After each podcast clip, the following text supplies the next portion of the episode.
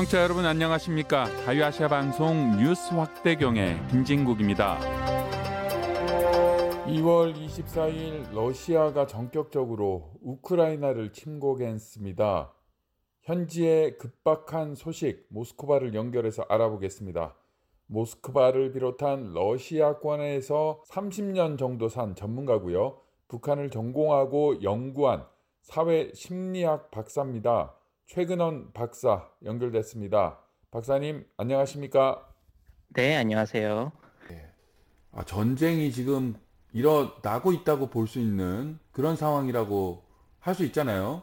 네, 맞습니다. 전쟁이 일어났습니다. 네. 일단 어, 우크라이나랑 러시아랑 갈 등이 생긴 것에 대해서는 아마 많은 분들이 아실 것 같아서 이 부분은 제가 생략하도록 하겠습니다. 그래서 현재 지금 일어나고 있는 상황에 대해서만 좀 집중적으로 말씀을 드리고 싶은데요.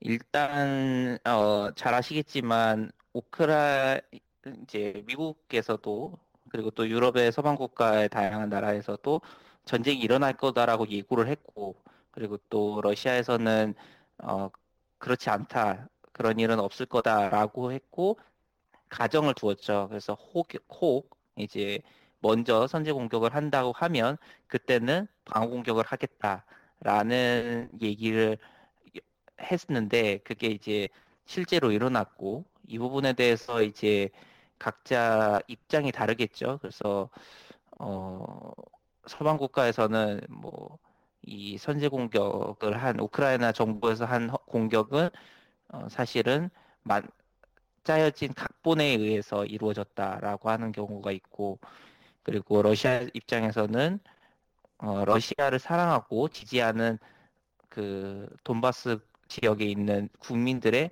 안전을 위해서 우리는 나서야 됐다라는 입장을 어, 가지는 걸로 지금 정리가 되고 있습니다. 그래서 어, 네, 그래서 실질적으로 정부 입장을 좀 말씀을 드리면 그러면 정부 입장에서는 어, 어, 더 이상 이제 유럽 지역에서의 안보에 위협이 되지 않기 위해 이제 어, 관련 입장을 표한 거고요. 어, 이제, 어, 이제 좀 현실적으로 정부 입장은 그렇지만, 어, 현실적으로 어떻게 지금 러시아에서 서민들이 반응을 하는지에 대해서 말씀을 드리면, 대부분은 이제 지지하지만, 여기에서 좀, 어, 실질적으로는 정부에 지지하는 거는 분명히 있습니다. 하지만, 그로 인해, 지난 2014년도에, 이제 크림반도로 인해서 어, 러시아가 한 번에 어떻게 보면 변화라고 표현하겠습니다. 중립적으로 변화를 일으켰고 어, 그로 인해서 발생한 다양한 경제적인 어려움은 고스란히 일반 시민들한테 돌아갔거든요. 그래서 어, 그런 부분에 있어서 실질적으로 오늘 어, 러시아 시간으로 지금은 지금 이제 오후 시간인데 어, 오전부터 어, 그 환율이 어마어마하게 뛰고 그리고 증권 시장에서 또 어, 어마어마한 폭락을 지금 계속 이루고 있기 때문에 이런 건 결국은 다 어, 일반 서민들이 이제 겪고 있는 문제이기 때문에 이러한 목소리가 좀 커지고 있는 것은 사실입니다. 그래서 지난 2014년과 조금 다르게 이제 2014년도에 있었던 경제 공황을 어느 정도 회복하는 단계였는데 지금 이 사태가 일어나서 어 약간의 카오스 형태라고 표현할까요? 그런 게 좀 있는 것 같습니다. 경제적인 불안함이 큰 이유는 아무래도 어, 미국을 비롯한 서방 국가에서는 러시아 니네 침공하면 우리는 가장 강력한 경제 제재를 할 거야 라고 해왔었고 또 실질적으로 이제 시작을 했지 않습니까? 그러면 경제적 타격이 있을 것이고 어, 그 타격은 일반 서민들이 가장 심각하게 받게 되니까 아, 먼저 그렇게 반응을 하는데요. 생활용품이나 뭐 이런 거는 어때요? 우리 일단은 어, 모스크바랑 상트페테르부르가 제2의 도시인데 여기에는 어, 그 혼란이라든지 뭐 사재기라고 보통 표현을 하는데 어, 그런 사태는 전혀 일어나지 않고 있습니다. 특히 뭐 어, 이 관련되지 않는 내용이지만 어쨌든 코로나 사태에서도 어, 그런 건 한 번도 있, 없었고요. 어, 그 정도로 어, 이거를 이제 제 전문 분야로 좀 표현을 하자면 워낙 혼란과 역병이 많았던 나라이기에 어, 면역성이 있는 것 같다라는 게 제 생각입니다. 그래서 어, 어쨌든 간에 이런 부분은 없고 어, 참고로 최근에 이제 저는 벨고로드라고 하는 구역을 갔다 왔습니다. 어제 갔다 왔고요. 어, 벨고로드는 참고로 이제 우크라이나 동부 지역에서 동부 지역과 맞물리고 있는 그 러시아 구역입니다. 주, 주고요. 어, 거기에 어제부터 시작해서 오늘 어, 지난주부터죠. 지난주부터 루간스크랑 그리고 도니츠크 공화국에서 많은 이제 피난민들이 그 벨고로드 주로 지금 이주하고 있습니다. 그래서 피난하고 있는데 그로 인해서 이제 제 지인 중에 한 분은 적십자에 있는데 강제적으로 물과 식량에 대해서 지원을 하라라고 정부에서 또 지침을 내린 부분도 있고 어 정부에서 공식적으로 모든 피난민들에게 만루블 제가 현재 환율이 자꾸 뛰어서 달러로는 얼마인지 모르겠지만 아무튼 만루블 정도를 지금 지원을 하고 있습니다. 뭐 턱없이 부족하죠. 그리고 아까 질문하셨던 사재기는 이제 역시나 그 지역에서 지금 열심히 일어나고 있습니다. 특히 오늘 아침에 이제 올라온 영상들을 보면 그러면 그 주유를 한번 하려면 거의 한 3시간에서 평균 4시간 오늘 오후에 이제 한 시간 전에 제가 들은 정보로는 어, 아침부터 줄을 섰는데 아직도 주유를 못 하고 있다라고 하고 있습니다. 어 그리고 네, 어, 그 그리고 우크라이나에 대한 내용도 제가 조금 알고 있습니다. 사실상 어, 아까 설명 안 해주셨는데 제가 이제 우크라이나에 이제 가족이 있기 때문에 어, 거기에서 대한 정보도 있, 는데 어, 특히 이제 동부 지역에 거주하는 우크라이나 사람들, 친러로 판단되는 사람들은 역시나 지금 러시아로 피난 가고 있고, 그리고 친 우크라이나라고 표현되는 그런 주장, 그 어, 서민들은 이제 열심히 그 서쪽으로 피난을 가고 있는 그런 사태라고 보시면 될 것 같습니다. 어, 그 전에 그 우크라이나하고 러시아하고 접경 지역, 특히 이번 러시아 군대가 이동한 그 돈바스 지역의 친러 지역 주민들은 러시아로 피난을 가고 있다라고 했는데, 그럼 러시아 쪽에서는 이런 피난민들을 위해서 뭐 장소를 제공하고 편의를 제공하고 그런 겁니까? 어, 네, 맞습니다. 그 돈바스에서 많이 이제 러시아로 오고 있습니다. 지난주까지는 이제 하루에 한 8번에서 9번 정도의 철도를 이용해서 어, 대거 주민들이 이제 이동을 했는데 어, 지, 실제 통계를 보면 한 어, 이동한 숫자가 몇만 수만 명밖에 안 되거든요. 실질적으로 어, 그 거주하는 사람들이 더 많을 텐데요. 그래서 어, 이거는 좀 조심스러운 부분이지만 제가 봤을 때는 어느 정도의 좀 어, 제한적인 인구가 이동한다라는 것으로 보고 있고 좀 네, 그 거, 그렇게만 표현하고 싶습니다. 네. 그, 그래서 그렇게 되고 오는 사람들은 이제 어, 지속적으로 아까도 말씀드렸다시피 어, 하루에 아 하루가 아닙니다. 그러니까 모든 인구의 한 명당 만 루블과 그리고 아까 말씀하셨듯이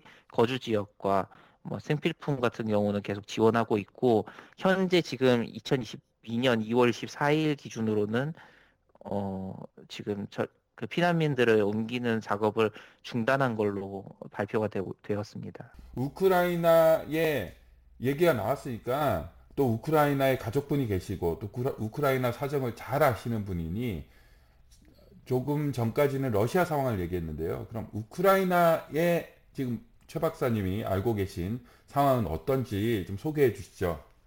어, 일단 우크라이나 같은 경우는 이제 우크라이나 한꺼번에 말씀드려야 될 것 같은데 미리 말씀드리자면 우크라이나랑 그리고 러시아 야당 입장 좀 진보주의 입장과 좀 섞어서 말씀을 드리면 일단은 우크라이나에서는 지속적으로 어 돈바스랑 그리고 루간스크 공화국에서 이제 정부군과 그리고 친러 어 그 반군과 같이 반군이라고 표현이 되는데 서방 국가 표현식으로는 아, 어쨌든 어 친러 반군과의 어, 지속적인 싸움이 계속 일어나고 있었습니다. 2014년부터 솔직히. 네. 그래서 그런 부분에 대해서 사상자도 꽤 많이 있었고요. 어, 그래, 그런 거를 알고 있었기에 이제 우크라이나 입장에서도 어, 크게 동요하거나 그러진 않습니다. 그래서 그런 거는 처음부터 그런 게 있었고 그리고 지금 현재 이제 침공을 했을 침공을 하고 나니 특히나 이제 다른 언론사나 영상에서 보셨듯이 뭐 어제 저녁부터 어, 현지 시간으로 침공이 시작이 되고 그리고 키예프 상공에서 또 지속적으로 폭발음이 일어나고 있는 부분인데 어 그로 인해서 지금 키예프나 그 대도시에서 어, 나가려고 하는 사람들이 꽉 차 있어서 일단 도로가 마비가 된 상태입니다. 도로가 완전히 마비가 된 상태이고 그리고 어, 이제 남는 사람들 같은 경우는 이제 질서를 따라서 질서에 맞춰서 그래서 지금 필수 용품을 이제 구입하는 상태이고 아까 우려하셨듯이 이런 부분에 있어서 어 좀 사재기라고 표현하기는 어렵지만 어쨌든 많은 물품을 미리 사놓는 네, 그런 추세라고 보시면 될 것 같습니다. 대부분은 사실은 가능하다면 어, 조금 더그 러시아 국경에서 멀어지려고 하는 게 지금 현재 상황이라고 보시면 됩니다. 우크라이나가. 다시 러시아 쪽 얘기로 넘어가서요. 어, 정부 쪽의 입장과 행동을 말씀해 주셨는데 그리고 이제 일반 서민들의 에, 즉각적인 반응도 전해 주셨고요. 정치권이나 언론의 반응은 어떻습니까? 정말 한 목소리로 아 이번 행동 잘한 거다 뭐 이럴 수도 있고요. 좀 반대하는 목소리도 있을 수 있을 것 같은데요. 일단 어 야당 특히 이제 현 정부에 대, 대항하는 집단을 어, 철저하게 마비시키는 게 이제 뭐 공공연하게 이거는 숨길 필요가 없이 어, 그건 다 많은 사람들이 알고 있는 부분이고요. 어 그래서 실질적으로 누군가가 대표적으로 나와서 어 이제 비방을 하거나 이런 거는 사실은 없습니다. 그래서 어, 소위 전문가라고 하는 어, 언론 기자라든지 이런 분들이 나와서 인터뷰를 하는 거는 있지만 거의 한 대다수가 왜 러시아의 행위를 비난하느냐라면서 오히려 어, 좀 소수가 된 입장이라서 딱히 그런 정 그러니까 아까 말씀하셨던 야당의 어떤 실질적인 입장이 없고 특히 이제 야당의 총수들이 현재 코로나로 걸려서 코로나에 걸려서 지금 회복 중에 있어서 어, 공식 입장을 막 그런 건 아직은 없습니다. 이, 지금 이, 이 시기에 앞, 앞으로 있을 수는 있으니까 그거는 이제 어, 향후 발표 내용을 보면 될 것 같고요. 어, 일단 아까 말씀드린 소위 전문가라고 말씀드렸는데 그 전문가 입장에서는 이제 워낙 권위주의고 그리고 오랫동안 지속해 하고 있는 이 정부가 자신의 그 자리를 어떤 좀 굳건하게 하기 위해서 어느 정도의 퍼포먼스를 보이는 거다라는 입장을 또 고수하고 있고 음. 그리고 그로 인해서 국민들이 가난하, 가난해지는 것에 대해서는 개의치 않아 한다라는 걸로 많은 비판을 하고 있습니다. 아까 음. 말씀드렸듯이.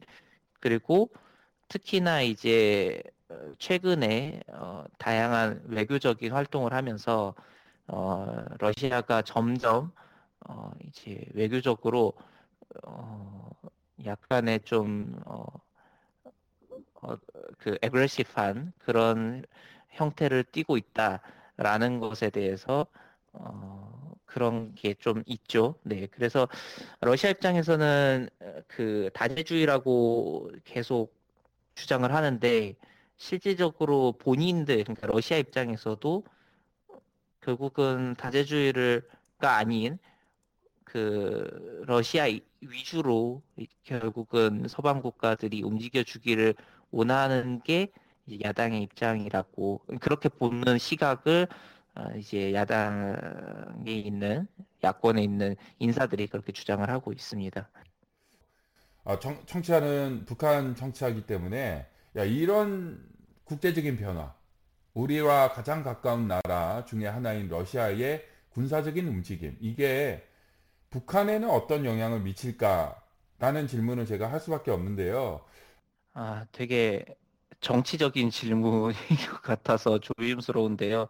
일단 지금 현, 실질적으로 그 현실을 말씀을 드리면 그러면 이제 체르노빌 근처에 저는 체르니깁이라고 하는 도시에서 어, 자주 왕래를 하는데요. 체르니깁 같은 경우는 어, 이제 역사적으로도 굉장히 유명한 도시인데 어, 체르노빌 사태 이후로 89년도 이후로는 결국은 그 지금 사, 그 대단하던 산업 구지가 지금은 그냥 경유 지역으로 변했습니다. 벨라루스와 우크라이나를 경유하는 지역으로 변했고 어, 경계 경제도 안 좋아지고 네, 그런 사태입니다. 그래서 일단 잘 아시겠지만 우크라이나가 이제 핵을 포기를 하고 결국은 그거를 안전을 보장을 받으려고 지금 나, 나토에 가입한다라는 게 이제 우크라이나 정부 입장인데요.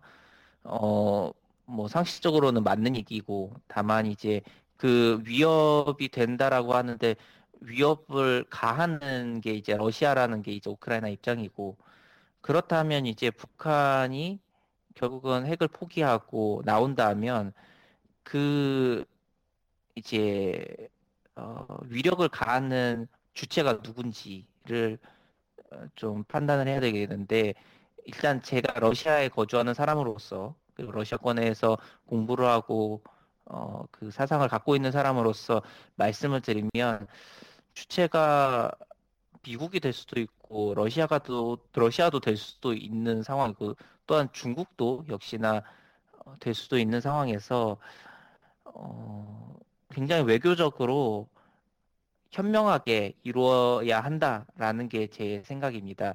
조금만 좀 한 10초만 더 말씀을 드리면 이전에 그 정부가 이제 지금은 젤렌스키고 그 전에는 이제 파라셴코라고 하는 어 이제 사업가가 대통령이었는데 그 전에는 이제 칠러주의적인 대통령이었고 그로 인해서 러시아 한테서 많은 혜택을 받았습니다. 뭐 가스관을 연결을 해서 그 가스관을 경유하는 거에 대한 보상으로 많은 혜택을 또 받았고 어, 그로 인해서 가스관으로서 많은 트러블이 생겼긴 했지만 어쨌든 그러하지만 정부가 바뀜으로써 결국은 우크라이나는 러시아를 친구로 생각하면서 우호 관계를 유지를 하다가 정부가 바뀌고 홀, 다양한 혼란 속에서 결국은 이제 러시아를 적으로 두었기 때문에 이렇게 사태가 도미노 형태로 일어났다고 생각을 합니다. 그래서 어, 들으시는 모든 청취자분들이 생각하시기에 제가 봤을 때는 결국은 적을 누구로 두느냐 그리고 그로 인해서 혹시 적을 처음엔 우호 관계로 유지를 하다가도 적으로 두었을 때 발생하는 도미노 현상이 어떻게 되는지 경제적으로 정치적으로 외교적으로 이런 부분을 다 계산을 하고 나서 이루어야 된다라는 것인데요. 네. 그래서 좀 중립적으로 말씀드리면 이렇게 말씀드릴 수 있을 것 같습니다. 네. 러시아의 우크라이나 침공을 보면서 북한의 김정은 총비서는 어떤 생각을 할지 관심이 모아지고 있습니다. 여러 가지 전문가들의 전망 홍알벗 기자가 모았습니다. 블라디미르 푸틴 러시아 대통령은 현지 시각으로 24일 새벽 전격적인 우크라이나 침공에 앞서 가진 대국민 연설을 통해 러시아의 군사력에 강한 자신감을 나타냈습니다. 그러면서 푸틴 대통령은 러시아에 대한 공격은 모든 잠재적 침략자들에게 괴멸과 가공할 결과로 이어질 것이라는데 추호의 의심도 있을 수 없다고 경고했습니다. 러시아가 우크라이나 침공 시 전면에 내세운 가장 큰 이유는 우크라이나의 북대서양 조약기구, 즉 나토 가입 시도 때문입니다. 러시아와 국경을 맞대고 있는 우크라이나가 나토에 가입하면 우크라이나에 미국과 유럽의 부대 및 공격 무기가 들어오게 되고 자유아시아 방송의 뉴스 확대경 오늘 순서는 여기까지입니다. 지금까지 진행의 김진국입니다. 청취해 주셔서 고맙습니다.